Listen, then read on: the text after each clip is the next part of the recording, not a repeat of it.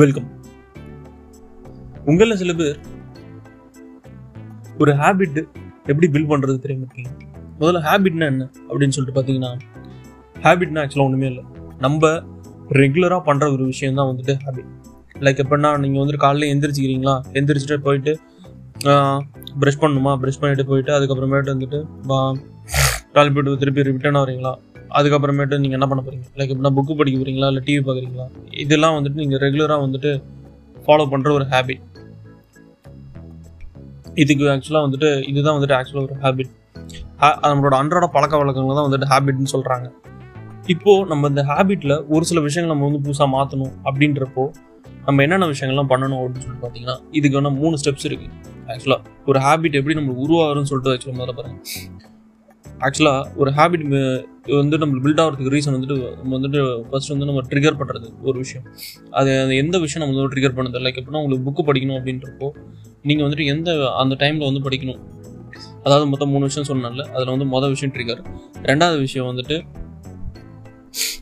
நீங்கள் வந்துட்டு அதை அந்த டைம் ரொட்டீனாக எந்த டைமில் பண்ணுறீங்க. லைக் புக்கு படிக்கிறீங்கன்னா, லைக் ஒரு 10 மணிக்கு படிக்கிறீங்களா, இல்லை ஒரு 11 மணிக்கு புக்கு படிக்க போகிறீங்களா அப்படின்னு சொல்லிட்டு அதுக்கப்புறம் வந்துட்டு ரொட்டீனாக நீங்கள் அதை அந்த டைமுக்கு பண்ணுறது.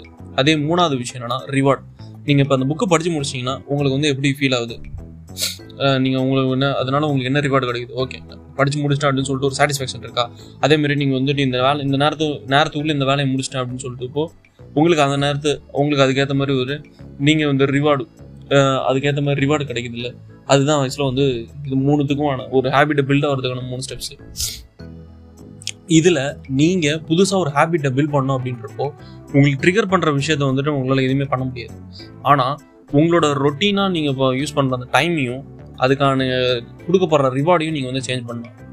அதுக்கு நீங்கள் என்னென்னலாம் பண்ணணும் ஆக்சுவல்னு பார்த்தீங்கன்னா, நீங்கள் அந்த ரொட்டீனாக பண்ணுற டைம் இருக்குல்ல, அந்த டைம் வந்துட்டு நீங்கள் வந்துட்டு கொஞ்சம் சேஞ்ச் பண்ண ஆரம்பிங்க. ப்ளஸ் வந்துட்டு இந்த ரிவார்டாக கொடுக்கப்படுற விஷயத்த வந்துட்டு மாற்றுங்க. அதுக்கேற்ற மாதிரி மாற்றிட்டிங்கனாலே உங்களுக்கு வந்து ஈஸியாக வந்துட்டு புதுசாக உங்களோட ஒரு ஹேபிட்டை பில்ட் பண்ண முடியும்.